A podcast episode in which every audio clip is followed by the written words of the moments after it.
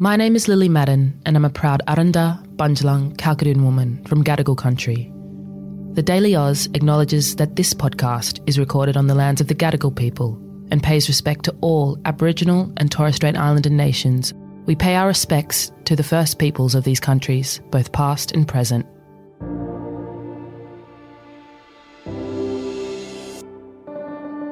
Good morning and welcome to the Daily Oz. It's Wednesday, the 7th of December. Happy birthday to my brother David. I'm Zara. I'm Sam.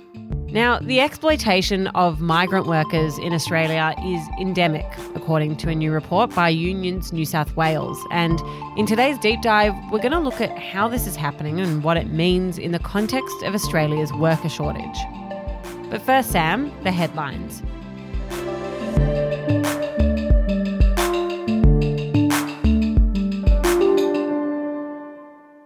The Reserve Bank of Australia, the RBA, has lifted the cash rate for the eighth successive month.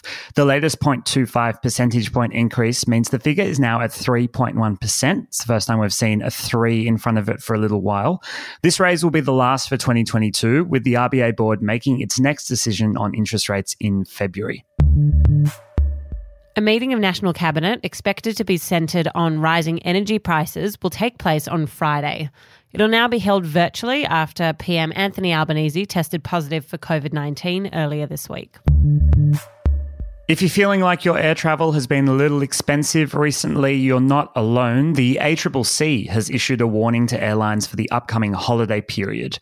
ACCC Commissioner Anna Brakey said they would be watching closely to see if airlines are limiting flight capacity to keep airfares high. And the good news an Indigenous women led environmental group from Queensland has been awarded $1.8 million for their work in conserving the Great Barrier Reef.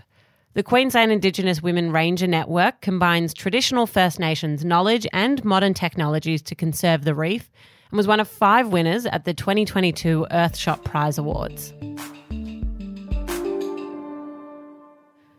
A new report from Unions New South Wales has found that the exploitation of migrant workers here in Australia is endemic.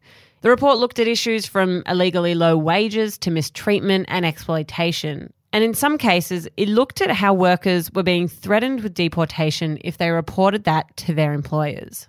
This is a really interesting and often unreported area of the economy. Zara, what did the report set out to do? Well, its main focus was on temporary migrants working in Australia on skilled student or working holiday visas. The people on those temporary visas collectively make up about 3% of the Australian workforce. So, to learn more about these people, the report set out to do two things. Firstly, they looked at thousands of job ads targeting non English speaking migrants. So, ads that were written in Chinese, Japanese, Vietnamese, Spanish, and Portuguese. The authors then went and spoke to the workers themselves about what their experiences in the workforce were actually like. And what were the high level findings here? Well, when researchers looked at the job ads, so that first component of the report, they found that across the top industries they looked at, 60% of non English job ads offered a rate below the legal minimum wage or award wage for the job. In other words, the wages that they were advertising were illegally low. The report highlighted the worst industries for this in terms of the number of illegal wages being advertised, and that was in the retail and cleaning industries. And they also looked at what the most common language that these ads were being run in was, and that was Chinese.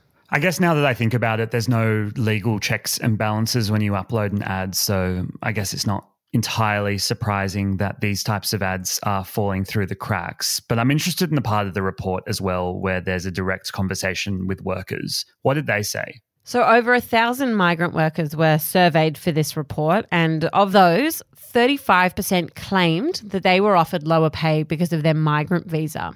27% claimed that they were offered lower pay because of their nationality, and then 14% claimed that they were bullied because of their migrant status or of their nationality. There were also lots of accounts of widespread unpaid wages. The report included an account of two workers being told that they were expected to work 45 hours a week for free before they'd be on the books. Another account was from a person working as a cleaner for a large company, which then ended up being liquidated. And that person was owed $2,000 in wages that they weren't sure they'd ever receive. Okay, and in the real world, what options are available to people who are in this kind of situation? Well, in some cases, it's really hard to do anything. 20% of migrant workers surveyed in the report said that they were reluctant and understandably so to complain because they were afraid of being deported. And this one is of particular concern for international students. So we got a bit of an example in the report about the account of someone called Julie. Julie came to Australia on a student visa to study psychology, and she thought she'd saved enough money for her time here. But when she got here, she realised how expensive Sydney was, so she started to apply for work. She wasn't having much luck as no one wanted to hire someone that could only work 40 hours per fortnight, which is a limit set for the student visa. Eventually, though, she did find a job at a local cafe. They offered her $12.06 an hour.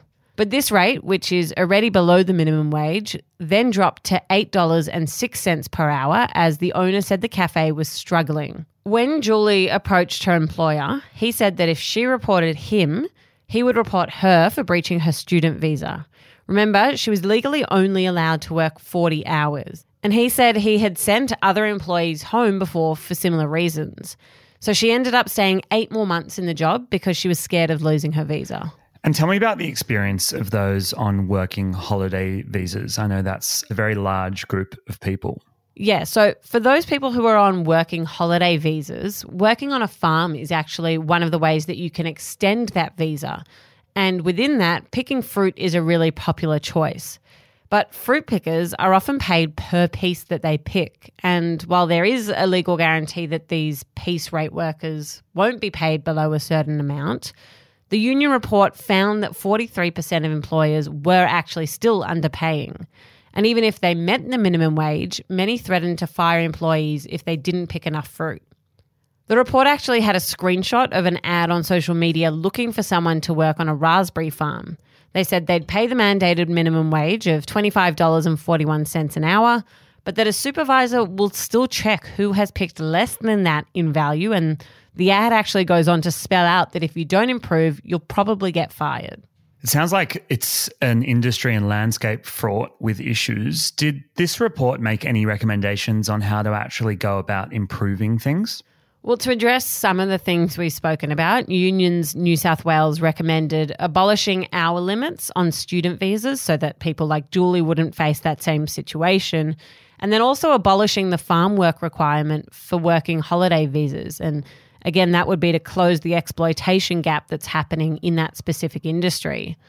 The report also recommended steps to ensure that visa holders who had been exploited at work couldn't be deported for breaching their visa conditions. So, that idea that they were too scared to speak up about the exploitation would hopefully be averted. The union also called for clear and reliable pathways to permanent residency. So, this is a report from Unions New South Wales. Have we heard much from the government itself? It was actually the federal immigration minister, Andrew Giles, who launched this report. And he said that the exploitation of migrant workers had become a business model in many industries. The minister told TDA that the government would actively consider the recommendations in the report and that the government was focused on making it easier for people to speak out. I found this to be a really interesting story because there seems to be a bit of a dichotomy here. We've seen so much coverage of Australia's worker shortage post COVID, but then these workers who have elected to come to Australia are saying they are having a really negative experience. It's hardly a tourism campaign for coming to work in Australia. And at a time where we need more workers to come, it's going to be really hard to get them to come and work here. It is. And this has been an ongoing issue. It was one of the focuses of the Jobs and Skills Summit that happened back in September. At that time, the Albanese government did make a few announcements, in particular that they'd try to bring at least 9,000 more foreign workers to help with the shortage of fruit and vegetable pickers. These workers are critical to ensuring that there's enough affordable food for us to eat and that the economy is basically functioning as it is supposed to. But you're right, when we see reports like this, which indicate that the migrant workers that are coming here are potentially being exploited, it definitely does lead to the question of will we be able to fill these worker shortages and what can be done to ensure that they are safe if and when they do come to work here.